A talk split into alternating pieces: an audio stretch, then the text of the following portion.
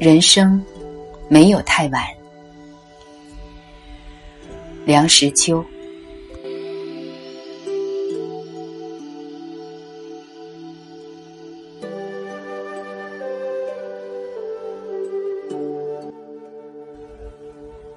钟表上的时针是在慢慢的移动着的，移动的如此之慢，使你几乎不感觉到它的移动。人的年纪也是这样的，一年又一年，总有一天你会蓦然一惊，已经到了中年。到这时候，大概有两件事。使你不能不注意。讣文不断的来，有些性急的朋友已经先走一步，很煞风景。同时，又会忽然觉得一大批一大批的青年小伙子在眼前出现。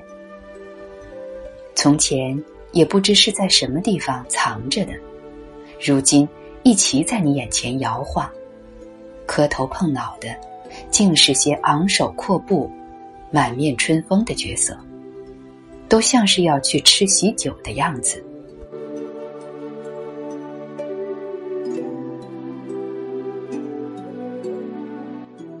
自己的伙伴儿一个个的都入辙了，把世界交给了青年人。所谓耳畔频闻故人死。眼前但见少年多，正是一般人中年的写照。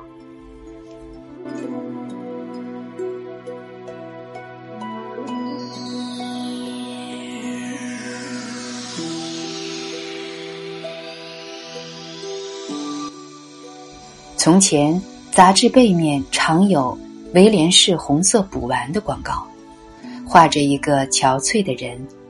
弓着身子，手负在腰上，旁边住着“图中寓意”四字。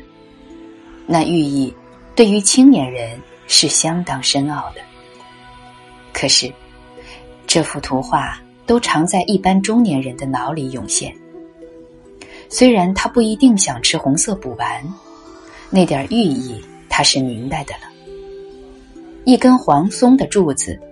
都有弯曲倾斜的时候，何况是二十六块碎骨头拼凑成的一条脊椎？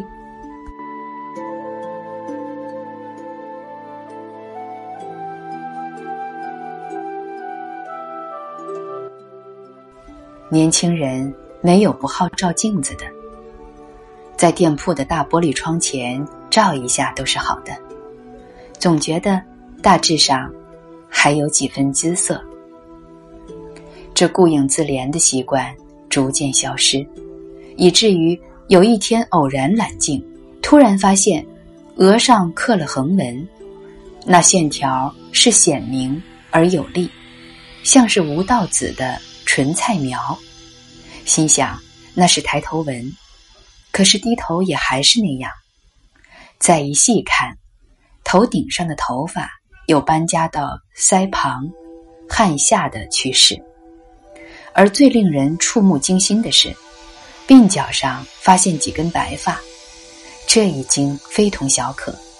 平素一毛不拔的人，到这时候也不免要狠心的把它拔去，拔毛连如，头发根上还许带着一颗鲜亮的肉珠，但是没有用，岁月不饶人呐。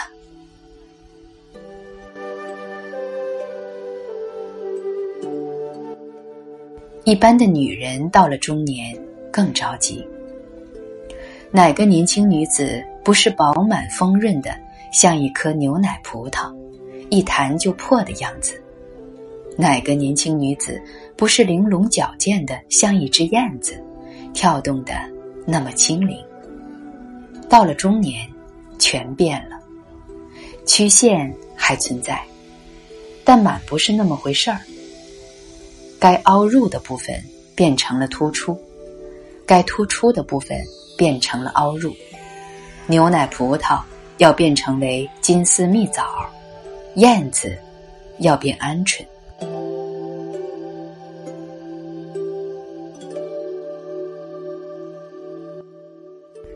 最暴露在外面的是一张脸，从鱼尾起皱纹，撒出一片网，纵横浮凑，疏而不漏，把脸逐渐织成一幅铁路线最发达的地图。脸上的皱纹已经不是烫斗所能烫得平的，同时，也不知怎么在皱纹之外，还常常加上那么多的。苍蝇屎，所以脂粉不可少，除非粪土之强，没有不可污的道理。在原有的一张脸上再罩上一张脸，本是最简便的事。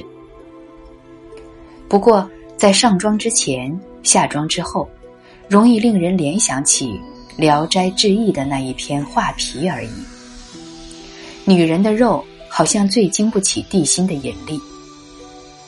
一到中年，便一齐松懈下来，往下堆摊，成堆的肉挂在脸上，挂在腰边，挂在怀际。听说，有许多西洋女子，用擀面杖似的一根棒子，早晚浑身乱搓，希望把浮肿的肉压得结实一点儿。又有些人，干脆。忌食脂肪，忌食淀粉，扎紧裤带，活生生的把自己饿回青春去。有多少效果，我不知道。别以为人到中年就算完事。不，譬如登临，人到中年，像是攀及到了最高峰。回头看看，一串串的小伙子。正在头也不回呀，汗也不开的往上爬。再仔细看看，路上有好多块绊脚石，曾把自己磕碰得鼻青脸肿；有好多处陷阱，使自己做了若干年的井底之蛙。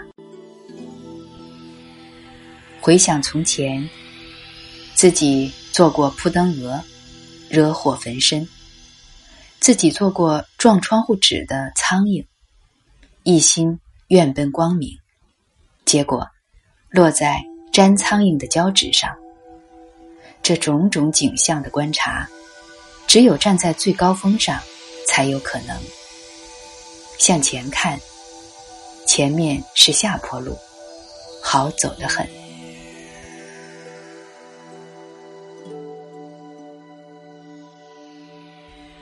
施耐庵《水浒序》云：“人生三十未娶，不应再娶；四十未仕，不应再仕。”其实，娶仕都是小事，不娶不仕也罢。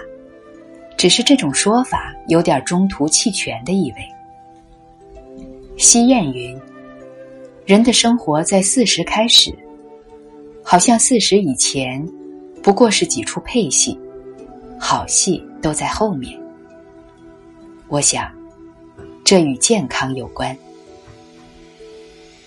吃窝头米糕长大的人，拖到中年就算不易，生命力已经蒸发殆尽。这样的人焉能再娶？何必再试？福为他自保命，都嫌来不及了。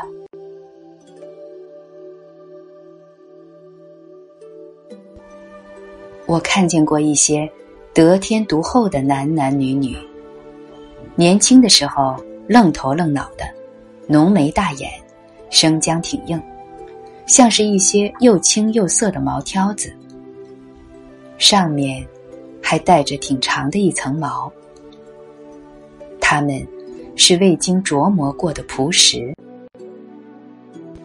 可是到了中年，他们。变得润泽了，容光焕发，脚底下像是有了弹簧，一看就知道是内容充实的。他们的生活像是在饮窖藏多年的陈酿，浓而老练。对于他们，中年没有悲哀。四十开始生活，不算晚。问题在“生活”二字如何诠释？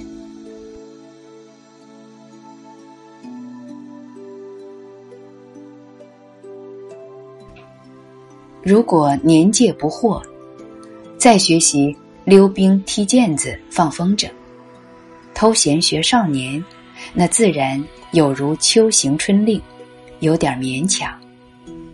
半老徐娘留着刘海。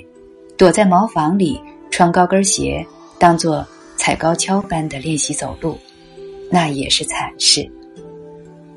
中年的妙趣，在于相当的认识人生，认识自己，从而做自己所能做的事，享受自己所能享受的生活。